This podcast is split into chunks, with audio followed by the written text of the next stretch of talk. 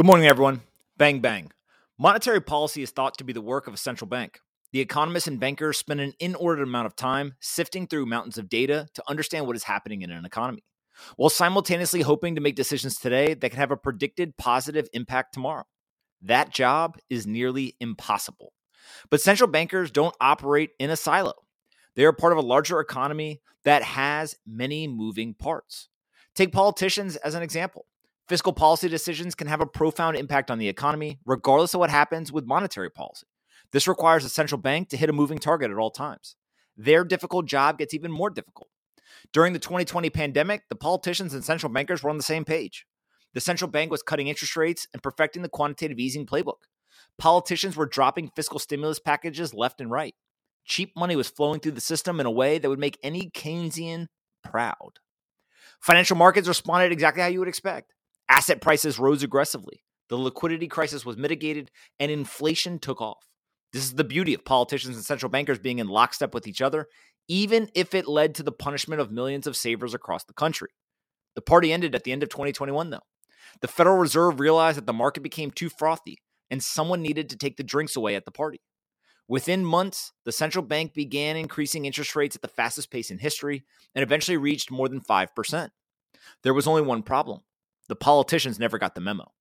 Our elected leaders continued to pass legislation that flooded the system with money.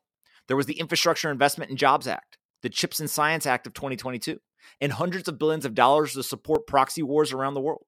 At the same time that the central bank was trying to tighten monetary conditions, the politicians were playing loose and fast with money. Central bankers have an even harder job when they are not on the same page as the politicians. But the story is not over yet.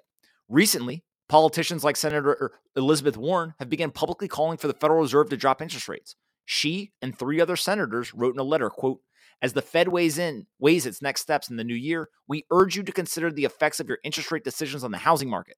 The direct effect of these astronomical rates has been a significant increase in the overall home purchasing cost to the average consumer," end quote.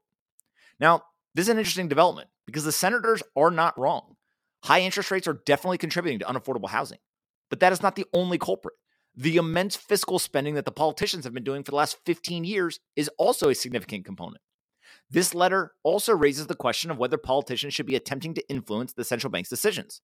Both sides of the political aisle have been doing this for years, but it doesn't make it right. President Trump used to publicly tweet his opinion on what the central bank should do related to the strength of the dollar. President Biden has called Fed Chairman Jerome Powell into his office like a principal disciplining a student.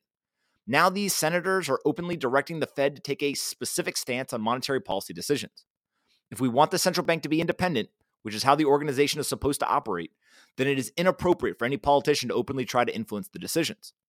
Thankfully, I doubt the central bank pays much attention to what the politicians are asking for, but we're all human, and anything is possible. Lastly, these complexities related to human decision-making and monetary policy are highlighted when you compare it to the software-driven monetary policy of an asset like Bitcoin. The former system is subject to human error, but the latter can't be changed regardless of what is happening in the world. Maybe there's a lesson in that comparison. Either way, the politicians and central bankers are on different pages right now. That makes the central banker's job more difficult, and the big losers in the situation are the American people. Hopefully that will change soon, but I would not hold my breath.